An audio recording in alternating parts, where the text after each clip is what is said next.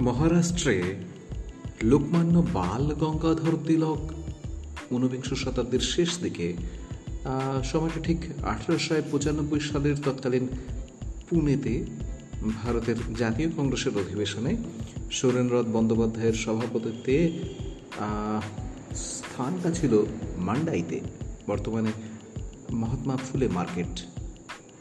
সেখানেই প্রথম শিবাজি উৎসবের প্রবর্তন করলেন। আর এরপরে। বঙ্গাব্দের হিসেবেই বলি, তেরোশয় উনআশিতে সখারাম গণেশ দেউস্কর কলকাতায় মহারাষ্ট্রের এই শিবাজী উৎসবকে বঙ্গদেশে প্রচলনের উৎসাহী হন। তার অনুরোধে কবিগুরু রবীন্দ্রনাথ ঠাকুর শিবাজী উৎসব কবিতাটি রচনা করেন। শিবাজী উৎসব উপলক্ষে কলকাতার পাতির মাঠ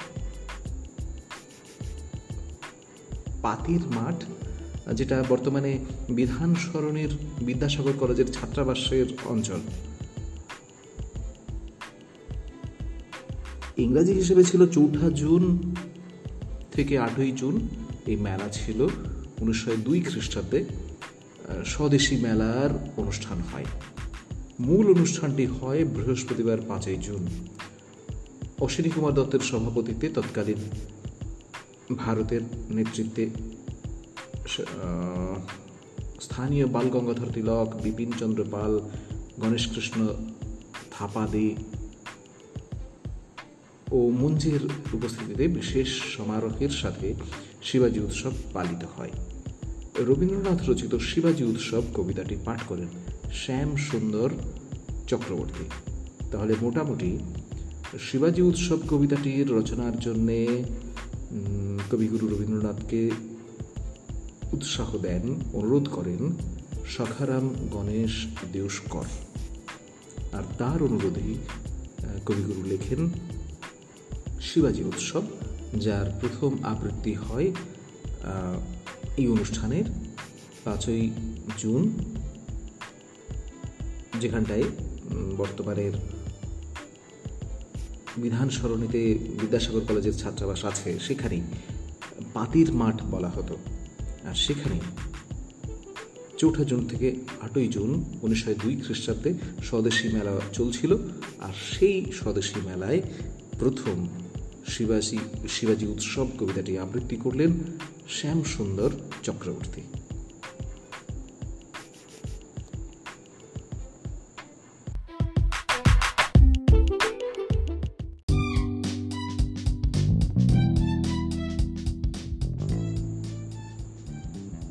শিবাজি উৎসব।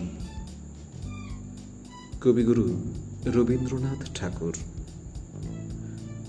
কোন দূর শতাব্দের কোনো এক অখ্যাত দিবসে নাহি জানি আজি মারাঠার কোন শৈল অরণ্যের অন্ধকারে বসে। হে রাজা শিবাজি, তব ভালো উদ্ভাসিয়া এ ভাবনা তড়িৎ প্রভাবত। এসেছিল নামি এক ধর্মরাজ্য পাশে খণ্ড, ছিন্ন, বিক্ষিপ্ত ভারত বেঁধে দিব আমি। সেদিন এ বঙ্গদেশে উচ্চকিতে জাগেনি স্বপনে, পায়নি সংবাদ। বাহিরে আসেনি ছুটে, উঠে নাই তাহার প্রাঙ্গণে শুভ শঙ্খনাদ। শান্ত মুখে বিছাইয়া আপনার কোমল নির্মল শ্যামল উত্তরী। তন্দ্রাতুর সন্ধ্যাকালে শতপল্লী সন্তানের দল ছিল বক্ষে করি।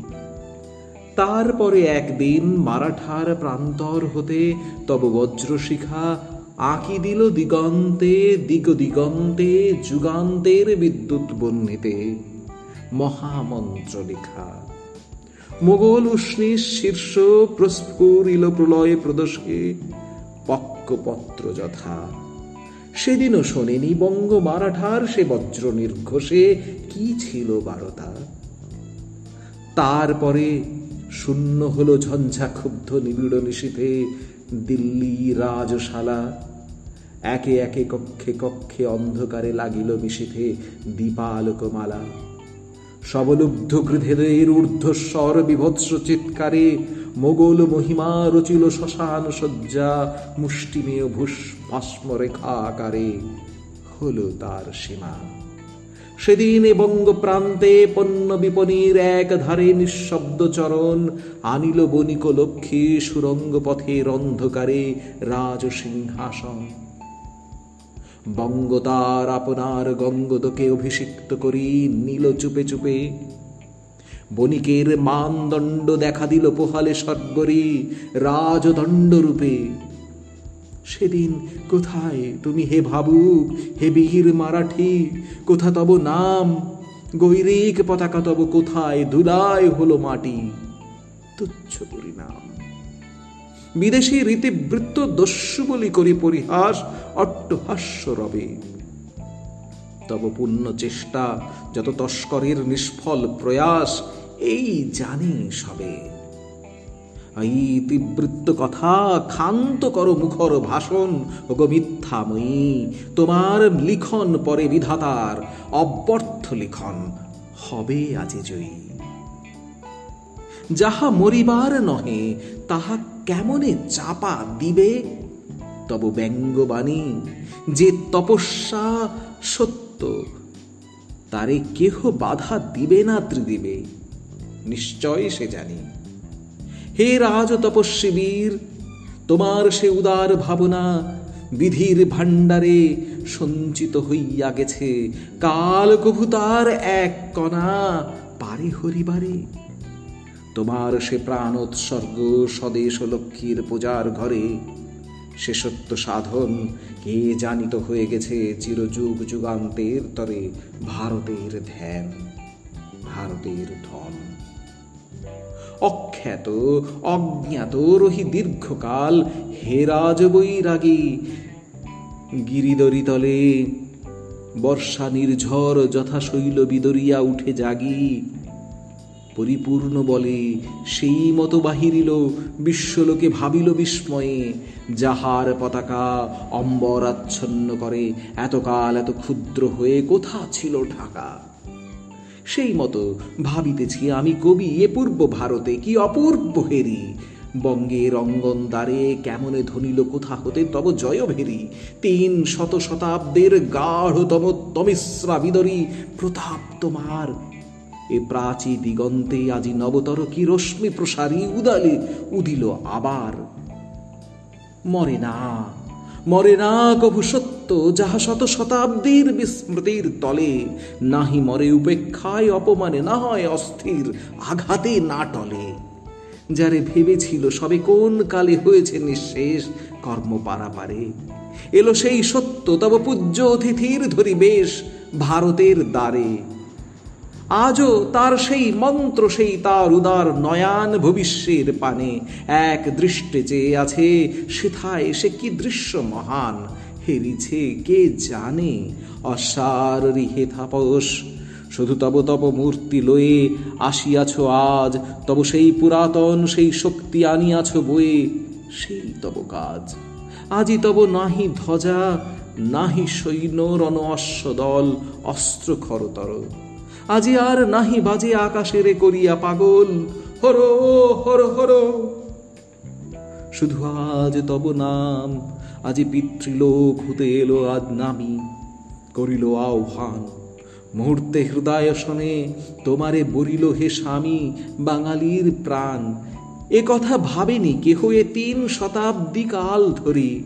জানেনি স্বপনে তোমার মহৎ নাম বঙ্গ মারাঠারে এক করি দিবে বিনা রণে।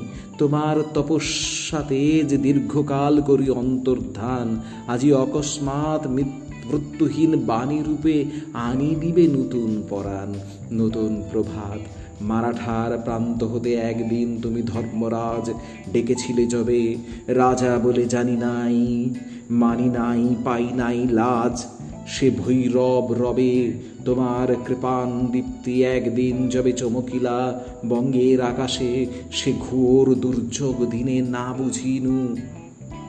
রুদ্র সেই লীলা, লুকানু তরাসে, মৃত্যু সিংহাসনে আজি বসিয়াছে অমর মূরতি, সমুন্নত ভালে। যে রাজ কিরিট শোভে, লুকাবে না তার দিব্যজ্যোতি, কভু কোনো কালে। তোমারে চিনেছি আজি। চিনেছি হে রাজন। তুমি মহারাজ, তব রাজ কর লয়ে আট কোটি বঙ্গের নন্দন দাঁড়াইবে আজ। সেদিন শুনিনি কথা, আজ মোরা তোমার আদেশ শিরোপাতি লব। কণ্ঠে কণ্ঠে, বক্ষে বক্ষে ভারতে মিলিবে সর্বদেশ ধ্যান মন্ত্রে তবে। ধ্বজা করি উড়াইব বৈরাগীর উত্তরীয় বসন, দরিদ্রের বল। এক ধর্মরাজ্য হবে ভারত, এ মহামাচন করিব সম্বল। মারাঠির সাথে আজি হে বাঙালি, এক কণ্ঠে বলো জয়তু শিবাজি জয়তু শিবাজি। মারাঠির সাথে আজি হে বাঙালি এক সাথে চলো মহোৎসবে সাজি। আজি এক সভাতলে ভারতের পশ্চিম পূরব দক্ষিণ বামে একত্রে করুক ভোগ এক সাথে একটি গৌরব, এক পূর্ণ নামে। শিবাজি উৎসব। কবিগুরু রবীন্দ্রনাথ ঠাকুর। তেরোশো এগারো সালের এগারোই ভাদ্র গিরিধিতে বসে লিখছেন শিবাজী উৎসব কবিতাটি। কবিগুরু রবীন্দ্রনাথ ঠাকুর।